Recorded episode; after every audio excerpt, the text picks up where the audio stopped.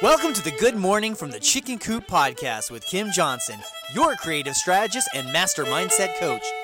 Filled with inspiration, distinctions, perspectives, and possibilities, we help you to cultivate a mindset that leads you to create the best version of yourself you could ever imagine. Join Kim every morning from one of her favorite happy places, her chicken coop, along with all her chickens. Hey, everybody, good morning from the chicken coop. So, question for you of the day What has to happen for you to thrive? You know, this is a big question to ask yourself when you're at certain points in your life. Yeah, everybody wants to know, but I think this is a great question to ask pretty much any time. And honestly, if uh, someone said to me, What's the question that has changed your life the most? This would be one of my top three questions because when I asked myself this years ago, it turned out that I was not thriving. And then when I asked my husband, it turned out he was not thriving. And it took us from living up north to down south and changed our life, turned us into farmers, really made significant changes all because of this one simple question What has to happen for you to thrive? And sometimes when you ask a question, you start to really ponder it and you start to think to yourself, Holy cow, I am not thriving. And you know, for me, this question was one of those that just kind of threw me for a loop because I couldn't imagine that I was so far from where I wanted to be. But when I asked the question, I was really far from thriving. I was existing. I was just getting through the day. I was going through the motions.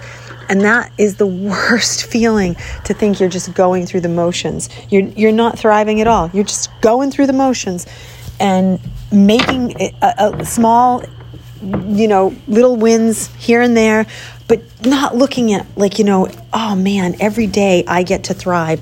Every day I get to do something unique and different. You know what? For me,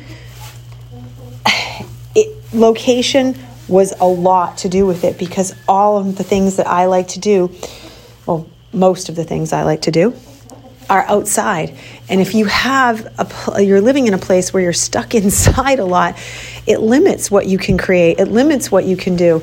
And when we asked that question, my son was sitting in a kayak. He was, you know, three and a half years old, four years old at the time, and he was sitting in a kayak in the middle of our living room, pretending he was kayaking. And it was snowing outside for the umpteenth time. And we both just kind of looked at each other. And boy, I just remember that moment of thinking, huh, this is a turning point.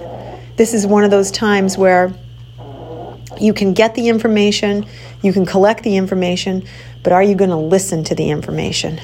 And just that little tidbit of awareness, you get the information, but are you going to listen to it? Is it going to do something for you? Makes all the difference in the world because we all get information all the time, but we don't listen to it whether it's oh my knees hurt you know or oh man i walk and i'm out of breath or i am spending my days doing a job that doesn't fulfill me or i just want to spend more time reading but i never take the time to read. We are bombarded with information about what we really need to thrive but we don't freaking listen to it. We ignore it. We say i don't have time for that. I just don't have time for that and I say, you don't have time not to, because nothing is promised to us. Nothing is promised to us. It is all a crapshoot. It is one of those things where you could be here today and gone tomorrow. So, why are you not willing to ask yourself what has to happen for you to thrive and actually start incorporating it? Now, I'm not saying you uproot your life and do what I did because that was a little insane. And looking back on it, I still say, holy cow, I don't even know how I pulled that one off. And you know, it was a lot for us to do. But I do remember the joy on the other side of it. I remember how hard it was rolling up to it, and I remember the joy on the other side of it, but it was worth every bit of it. And would I do it again? A hundred thousand times over for what we've created now. I mean, if I hadn't done that, I wouldn't be standing in a chicken coop in the morning with a bunch of chickens doing a podcast for you because they were driving force. And you know what's really funny? Just tidbit of information there. When I was a- asking myself, you know, what has to happen to thrive. You know, am I thriving? What do I need to thrive? The chickens were a huge piece of it for me. They everything I wanted was like, well, yeah, I, I, would I would move south if I could have chickens. I would I would do that. I would be on a farm if I could have chickens because it was such a piece of my childhood that I wanted to recreate and have it go a better way than it did go when I lost them all to a dog wiping them all out.